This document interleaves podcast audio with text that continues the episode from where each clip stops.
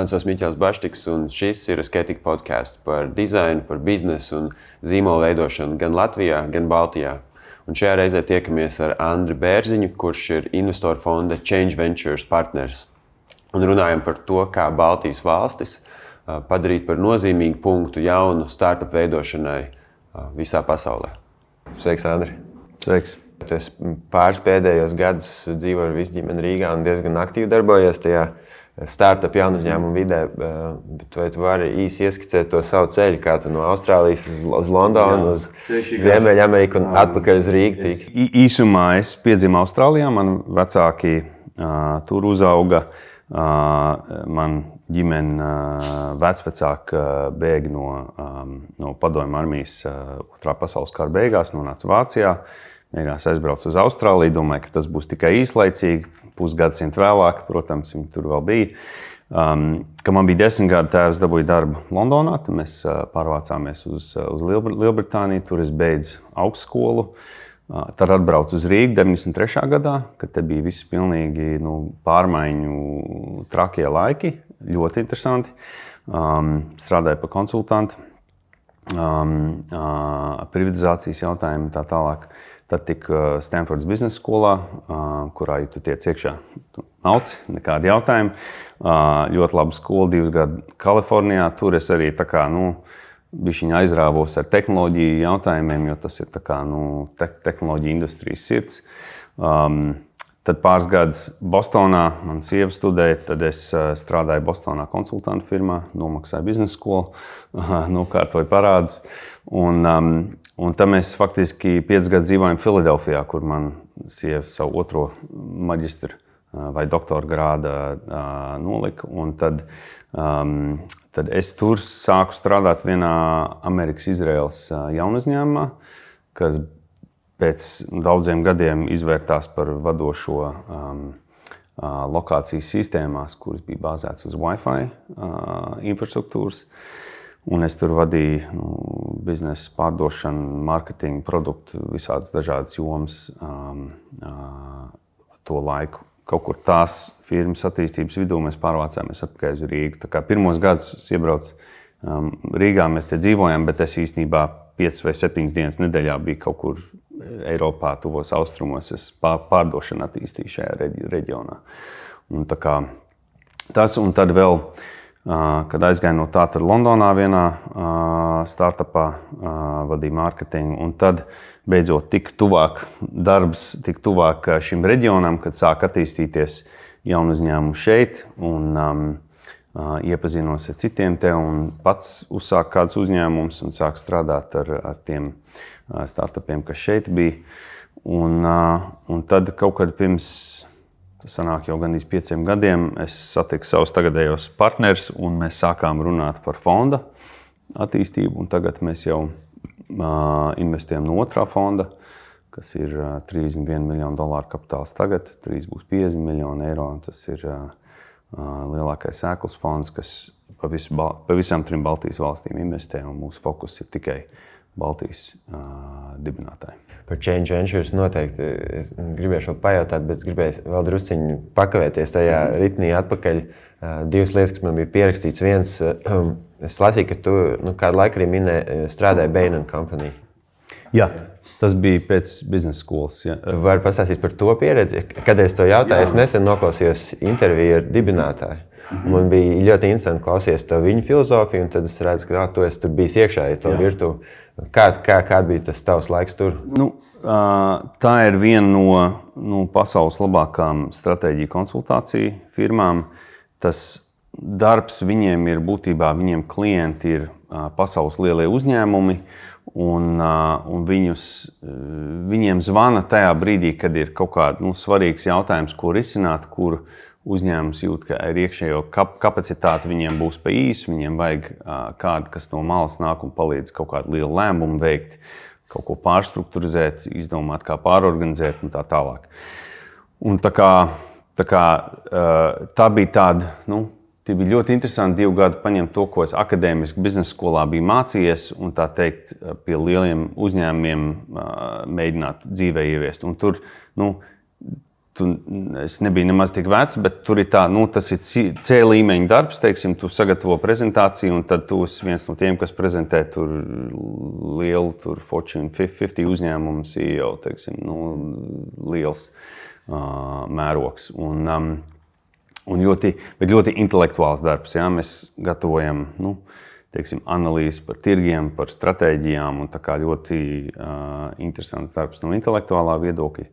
Um, daudz ko iemācījos. Uh, firma ir, ir ļoti laba, kultūra ir ļoti spēcīga, tāda, um, tāda no bullshit kultūra. Viņi, teiksim, uh, viņi vienmēr zobojas par McKinsey, ka McKinsey raksta garos reportus, tur 200 lapušus. Beigās nekādu reportu neraksta, viņi tikai slaidus taisīja. Ja? Šis ir pirms tā laika, kad pats slaidus taisīja. Tad mums bija tā, ka mēs burtiski zīmējām ar zīmolu, uzzīmējām, ko mēs gribam, kur un iedevu kādam, kas tad kas, kas uzzīmē to slaidus. Un, um, bet tā doma bija, ka tas ir viss ļoti praktiski, tikai slaidi, vienkārši message uh, doma un tā tālāk. Tā, tā bija forša forš pieredze. Bija kaut kādas. Uh mācības, ko tu esi paņēmis no, no tā laika, ko tu vari arī tagad nest līdzi? Mēs strādājam ar lielākiem klientiem, kur tas apjoms ir lielāks. Piemēram, viena lieta ir tāda, ka Beina regulāri strādā ar kaut ko, kas sauc par experience curve. Ka, teiksim, ir zinātnīs pierādīts, ka, teiksim, ja tu esi ražotājs, kas, kas kaut ko ražo, fizisku preci, ka ar katru vienību, ko tu saražo, tev ar laiku iz, izmaksas samazināsies, jo vienkārši tev pieredze augs šī produkta dizainēšanā, ražošanā, attīstībā. Un, un tā kā lielāka apjoma ražotājs, kas ir vairāk pa kaut kādu laiku ražojis, viņam būs priekš, priek, priekšrocība. Un tad, teiksim, zinot, ka tas teiksim, ir, ir kaut kas nākotnē, tu vari skatīties uz jaunu uzņēmumu un saprast, ka jau par šito būtu jāsāk kaut ko domāt, ja? teiksim, ielikt pamats un kas būs mūsu experience curve attiecībā uz citiem ražotājiem. Ja? Tā kā ir nu, visādas teorijas, kas ir noderīgas gan lieliem, gan maziem. Jā. Atskatās atpakaļ par to uzņēmumu, kas bija Izraels ASV uzņēmums, mm ļoti veiksmīgs. Man kādēļ interesē Izraela? Jo viņi arī ir maza valsts, bet viņi tieši tajā tehnoloģija jaunu uzņēmumu ziņā ir nu, viena no top pasaules Jā. spēlētājiem. Un ziņā mēs arī šeit esam tāds mazs uzņēmums. Par laimi mums apkārt vismaz nenotiek kardarbība konstanti. Um, vai ir kaut kas, ko tu redzi, ko mums vajadzētu pārņemt, mācīties no tās kultūras? Jā. Un kā mēs varam to shortcut izdarīt? Eh, varbūt? Ir, ir īstenībā ļoti daudz, un es tagad pēdējā laikā mēģinu izvirzīt tēzi, ka Baltijas valsts ir nākamā Izraela, uh, Next Startup Nations. Teiksim, ir, mēs esam ļoti līdzīgi daudzās ziņās, atskaitot to, ka mums nav pastāvīgs karš apkārt. Uh, mums arī ir naidīgi kaimiņi, tāpat kā Izraels valstī. Bet laimīgā kārtā mums nav, nav kardarbība. Bet, bet tas, kas ir ļoti līdzīgi, ir tā domāšana, ka no mazas valsts, kā tu vari domāt globālā mērogā un attīstīt uzņēmumus globālā mērogā, izmantot diasporas tīklu. Teiksim, Visas šīs lietas, ko uh, izrēlieši dara ļoti labi, mēs daudz ko varam no tā mācīties. Un, un tajā uzņēmumā, kur es biju, Mums bija inženieri iz, Izrēlā, es un CEO un vadības komanda bijām, bijām Amerikā. Mums bija pārdevēji pa visu pasauli. Un tas bija vēl nu, tas bija laikā, kad laikam, mēs tikko sākām Skype zvanus šādi lietot, bet tur nu, vēl nebija tā, tā doma, kas tagad ir distributed teams un remote teams un viss tādas tāda termiņa. Vis, vispār nebija, bet izrēlieši jau tad burtiski to pašu darīja. Tā kā šis nav ritenis, ko izgudrot no jauna. Vienkārši tagad ir tehnoloģijas, kas to padara daudz, daudz vienkāršāku. Un, un es, domāju, ka, es domāju, ka Latvijai visām Baltijas valstīm ir iespēja nu, izvilkt ekonomiku uz lielu izaugsmu, ļoti līdzīgi kā Izraela to izdarīja. Bet tas no, nozīmē, ka es pareizi saprotu, ka tavs tas minējums būtu, ka tas uzsvers mums šeit, Baltijas valstīs, ir jāliek tieši uz, uz tehnoloģiju uzņēmumiem, nevis uz citām nozarēm. Es domāju, ka vienam no uzsvariem, tā, protams, nebūs vienīgā industrija, ne jau viņi nevar nodarbināt visus uh, iedzīvotājus, bet es domāju, ka viena no vadošām nozarēm būs uh, te, te, tehnoloģiju uzņēmumi. Kādreiz kas būtu jāmaina mums iekšēji mūsu domāšanā, lai, lai to procesu pātrinātu vai, vai veicinātu? Es domāju, ka um, no, no uzņēmēja puses galvenais, es, es vēl joprojām regulāri redzu um, uh, teikt, ierobežotas ambīcijas um, un, un tādu, nu, es nezinu, bišķiņu bailes iet uz lielākiem tirgiem. Un, uh, un, teiksim, tas ir kaut kas, kas ir, kas ir jāpārvar un ir jau um, labi pierādījumi tiem, kas to var pārvarēt un, un veiksmīgi izdarīt. Uh, bet tas ir svarīgi, jo, jo tev ir būtiski atšķirīga izaugsmes iespēja, tēmējot uz nezinu, Baltijas valstīm, kur kopā ir 6-7 miljoni iedzīvotāji. Iepratīm pat viena Polija, viena Vācija, viena Spānija vai visa Amerika. Ja, tur vienkārši tirgus ir neizmērojami lielāks. Un, um, un ko tas nozīmē, ir ļoti vienkārši, ka tu vari, tu vari radīt produktu vai pakalpojumu, kas ir daudz mazākai nišai, bet vēl būtu tikpat liela biznesa iespēja. Bet, nu, vai principā skaties, ka būtu ok sākt Eiropu, vai uzreiz jā, jā, ir Ziemeļamerika vai kādas lielas valsts? Vai? Zini, tas, ir, um, tas ir atkarīgs no uzņēmuma, no tirgus. Um, bija, teiksim, nu, pirms 15, 20 gadiem bija tāda ortodoksija, ka nu, tev vienkārši ir jāmauc uz Ameriku, ja tu gribi kaut ko lielu uz, uz, uztaisīt. Un tas tagad ir, ir mainījies. Tā kā Amerikas investori arī ir sapratuši, ka tu vari uzbūvēt lielu uzņēmumu kaut tikai Eiropā, arī, jo Eiropas tirgus eh, kopējā apjomā ir, ir līdzvērtīgs Amerikas tirgum vai pat lielāks. Tā kā, tas ir ļoti atkarīgs no specifikas, kas ir tavs produkts vai pakalpojums. Jā, tā kā nu, Lietuvas veiksmības stāsts jaunākais Vinted. Viņiem ir lietoto drēbju, online tirgus. Viņiem tirgus, tirgus fokus ir Eiropa. Un, un viņi ir jau ar 4,5 miljardu novērtējumu tikai Eiropas tirgū. Nu, tur viņiem nav vajadzība skriet uz Ameriku, jo, jo es esmu arī bijis uzņēmumos, kas ir nākuši uz Eiropu vai no Eiropas gājuši uz Ameriku, un, un tas nav nemaz viegli pāriet pāri okeānam. Tur ir liela laika zona starpība, ir kultūras atšķirības, ir visādas lietas. Tev vajag nopietnu kapitālu, lai tu spērtu to soli pāri pār okeānam. Es pats arī eh, strādāju kādreiz par mārketinga mm -hmm. vadītāju. Kas ir tāds tavs skatījums uz to, kā, kā to ziņu ir jāizplata caur, caur mārketingu, caur komunikāciju uz ārā vispār šajā laikā? Es domāju, daudz tie interesantie veiksmīgi stāsti ir tie, kas izgudro kā savu biznesa ideju, kā savu produktu vērtību ietērpt ļoti interesantā ziņā. Tik interesantā, ka mēdīji ir ieinteresēti par viņu rakstīt, jo viņi saprot, ka lasītāji gribēs par to lasīt. Ja, tā kā um, ir, ir visādi uh, super piemēri. Uh, nesen viens no labiem ir uh, TransferWise, uh, Igaunijas startup, kas, uh, kas ir tagad jau ļoti liels. Uh, viņi uh, izvērta. Viņi, nu, viņi pārdod naudas pārvedumu pakalpojumu, bet viņi to visu noformulēja kā cīņu pret banku komisijām uz šiem pārvedumiem, kas, kas ir par daudz liela, un ka viņi ir tie, kas atbrīvos patērētāju no šīm komisijām.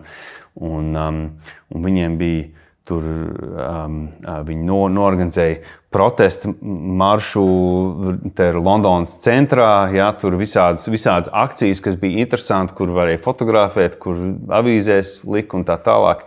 Bet viss, vis, protams, TransferWise kaut kur tur iekšā, bet tas stāsts viņiem bija um, par to kustību, par to virzienu, ka, ka šis ir netaisnīgi. Uh, bankas ir slikts, protams, slēgtām durvīm visu laiku bankām runāja, teica, tas tikai PR, tas tikai PR, bet, bet nu, viņi dabūja patērētājs, viņi dabūja biznesa izaugsmu caur interesantu stāstu. Atgriežoties nedaudz par, par Baltiju un par Change Ventures, kas ir tavs šī brīža investīcija fonds, jūs investējat visās Baltijas valstīs un tikai Baltijas valstīs. Ja? Jā. Vai tur pastāstīt to filozofiju, kādēļ jūs esat tieši nevis Ziemeļamerikā, nevis mhm. Londonā, bet tieši Baltijas valstīs?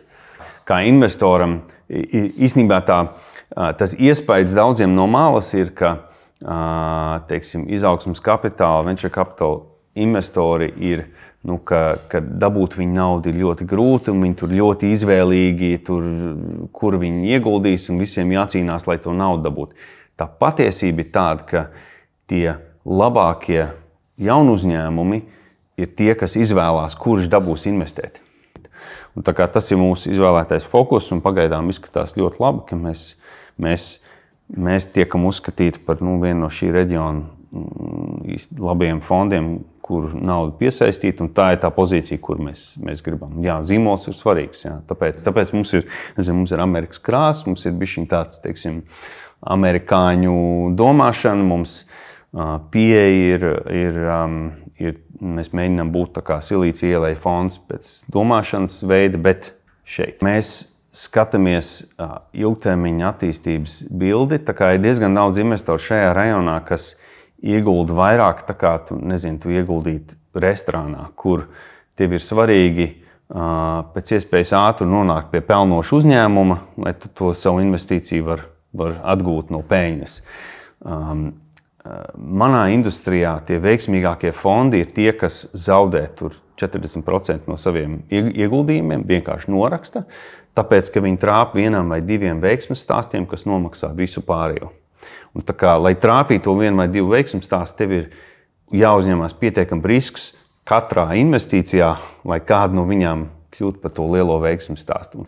Man bija tāds jautājums, ko tu jau daļai pieskāries, un kas ir tāds e, globālāks par to, ko mēs iesākām. Kad um, nu, ir tas stereotips, ka e, obligāti ir jābūt tajos pasaules karstajos punktos, kas ir tehnoloģijās. Uh, nu, tomēr to ar savu fondu centies parādīt, ka var sākt no nu, tādas samērā uh, nezināma punkta pasaules kartē.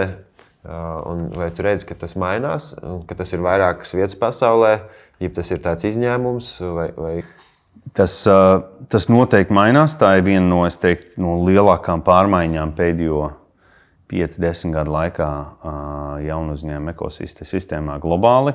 Tas, ka silīcija ielais dominance, tā teikt, silīcija ielai kādreiz bija kā, nu, 95% no visa Un tagad viņa vēl ir ļoti liela un turpinās būt pasaules centrs tehnoloģija attīstībā. Bet iespējas visādās citās vietās attīstīt veiksmīgus uz, uzņēmumus ir, ir daudz, daudz lielāks ar visu to, ka ir labāka, vieglāka komunikācija, ir, um, ir šīs ekosistēmas līdzīgi kā ielē ir attīstījušās daudz kur citur. Jā, teiksim, pirms 10 gadiem, 15 gadiem es Londonā strādāju. Um, Un tur jau tad bija investori, eņģeļi un, un dibinātāji, kas bija jau pieredzējuši tā ekosistēmu, jau bija diezgan, diezgan jaudīgi. Bet līdzīgas lietas tagad notiek daudzās mazākās pilsētās pasaulē. Šī ir, šī ir pārmaiņa. Un tas, kas ir visvairāk mainījies pēdējos 18 mēnešos, ir, ka Amerikas investori tā skaitā silīcija ielais investori, ir rīktīgi šo sapratuši. Un tā kā tev pēdējā gada laikā visi lielie fondi, kuriem nebija biroji Eiropā, viņi ver viņus vaļā. Viņi nāk, viņi mūs meklē, viņi meklē citus, kas ir teiksim, Eiropas perifērijā un meklē tās investīciju iespējas, jo viņi ir sapratuši, ka oh, īstenībā ne tikai ielā, un ielā tur ir arī dārgi dabūt tos inženierus un viss, un tur ir baigā konkurence. Te ir iespējas visur attīstīt jaunu uzņēmumu. Šī ir dramatiska pārmaiņa, un tādai mazai valstī kā mums tā ir super fantastiska iespēja, jo mums nevajag tur 300 vienradžus, lai kaut ko mainītu mūsu eka, eka, ekonomikā. Mums pietiks ar to, ka būs pusducis, un tā būs nu, rīktīgi nopietnas iespējas uz ekonomisko izaugsmu. Kādas ir tās vērtības, kuras tu pats personīgi mēģini saredzēt dibinātājos un uzņēmumā, kad tu izvērtē? Kas ir tas, nu, protams, ir kaut kādas tādas standarta lietas, kuras skatās, bet tīri tādas subjektīvi tev personīgi. Jā, par to, par to man patīk runāt, jo man ir ļoti konkrēta atbilde. Es, um, uh, ir tāds angļuiski termins, kas saucās grit. Uh, un grit ir uh, uh, angļuiski tas ir a combination of passion and perseverance. Ar vārdu sakot, vai tu esi uh, aizrāvies ar kaut ko, un vai tev ir pietiekama duka to iznest līdz galam. Un faktiski ir, um, ir lieliska grāmata, ko sarakstīja tāda Angela Duckworth, kas saucās Grit. Viņa ir um, zinātniece, kas ir pētījusi šo. Uh, viņa īstenībā tas, ko viņa pirmo pētīja, viņa uh, skatījās uz vienu no um, Amerikas militārām koledžām un mēģināja saprast, kāpēc tie, kas iestājās, uh, kāpēc viena daļa tik cauri un beidz uh, absolvējumu, kāpēc citi nē. Un tas Viņi, jo viņi sāk saprast, ka tas nebija saistīts ar to, cik tos gudrs, cik tos fiziski spējīgs vai kā bija. Bija kaut kāds cits efekts, un viņi, viņi taisīja visādas aptaujas, un viņi atrada, ka īstenībā ir šī kombinācija. Tas ir, cik tos tiešām aizrāvies ar kaut ko, un cik tu esi gatavs par viņu cīnīties. Un šī kombinācija kopā bija, bija teiksim, tas mm, teiksim, variable, ko viņi atrada, kas izskaidroja to atšķirību, kurš beidz un kurš nebeidz. Un viņš šo te ir atkārtojis daudzās dažādās citās jomās. Un man liekas, tieši uzņēmēja darbībā tas ir ļoti, ļoti piemērots rādītājs, jo, jo tev, tev vajag, lai tiešām attīstīt lielu uzņēmumu, tas ir, tas ir ļoti grūti. Tur visu laiku ir izaicinājumi. Tu katru dienu nāc uz darbu, un kaut kas tev ir jārisina. Un tev ir jārisina tās, un tad tās, un tad tās. Un, tad tās. un, un tev vajag šo te uh, elementu uh, tajā dibinātāja komandā, lai tu būtu veiksmīgs. Un, tas ir tas galvenais, ko mēs meklējam. Mēs meklējam cilvēkus, kas var kaut kā mums pārliecināt, ka, ka viņiem ir šī te, teiksim, personīgā īpašība. Mēs kā komanda pamazām sākam eksperimentēt ar to, ko mēs arī Tečilā runājām ar Kristofru Prūsu no Stokholmas, par, ka tu savu pakalpojumu investē kā, kā equity iekšā jaunu uzņēmumos un, un sāks par saprast, kā par to domāt, kā to strukturizēt. Kāds būtu tāds tavs, nezinu, novēlējums vai, vai tāds ceļš, ka tu sāc vispār par tādu lietu domāt un tā, mm -hmm. veikt tos pirmos kaut kādus uh, ieguldījumus. Uh, kā vis, vispār pašā, pašā sākumā, kas būtu svarīgi, kam pievērst uzmanību? Un... Domāju, tas, tas galvenais, ko vajag saprast, ir, ka, ka jums ir zināmā mērā jāspēlē tā paša investīcija spēle kā uh, visi pārējie investori. Ja, jo, um, kad ja mēs skatāmies uz jaunu uzņēmumu, kuram vajadzēs ātru attīstību, un tātad, kuram vajadzēs piesaistīt ārējo kapitālu atkārtoti, tad mēs skatāmies uz to, cik tiem pilnlaika darbiniekiem, dibinātājiem, cik viņiem ir daļas, kurā brīdī un vai būs pietiekami, lai viņi ir motivēti. Lai viņi ir motivēti darīt tās pārcilvēcīgās lietas, kas ir vajadzīgas, lai būtu liels veiksmības stāsts. Un tā, kā, tā daļa no, no equity, ko var paņemt, Tie, kas nav pilnlaika komandā iekšā, viņi ir iero, ierobežoti. Un tad jums ir jāspēlē tā paša spēle. Tā kā jūs esat, zināmā mērā, jums jādomā par sevi kā eņģeļu investoriem, bet jūsu investīcija varbūt ir pakalpojums, nevis cash. Paldies, Andri! Un, lai tev izdodas tās izmaiņas, kas, kas jums rakstīts, Change Ventures, lai izdodas arī tās izmaiņas ieviest. Un, to tēzi, ko tu sāki minēji, kad, kad Baltijas valsts ir, varbūt, ir tas nākamais startup. Veiksmes stāsts vispār pasaulē, nu, tad, mm -hmm. lai tas mums izdodas. Paldies. Paldies, ka klausījāties. Šis bija Skatika podkāsts. Ja šīs tēmas tev ir interesantas un vērtīgas, tad droši arī pieraksties, lai nepalaidtu garām nākamās epizodes gan mūsu YouTube kanālā, gan Instagram TV, gan Spotify vai vienalga, kur tu klausies savus podkāstus. Var arī droši mums rakstīt uz e-pastu hello at esketika.com par idejām, jautājumiem, kas tev interesē. Un, uh, kopā veidosim šo podkāstu ar vien labāk, lai runātu par dizainu, zīmolu veidošanu un biznesu un kā to darīt šeit, Latvijā un nes tālāk pasaulē.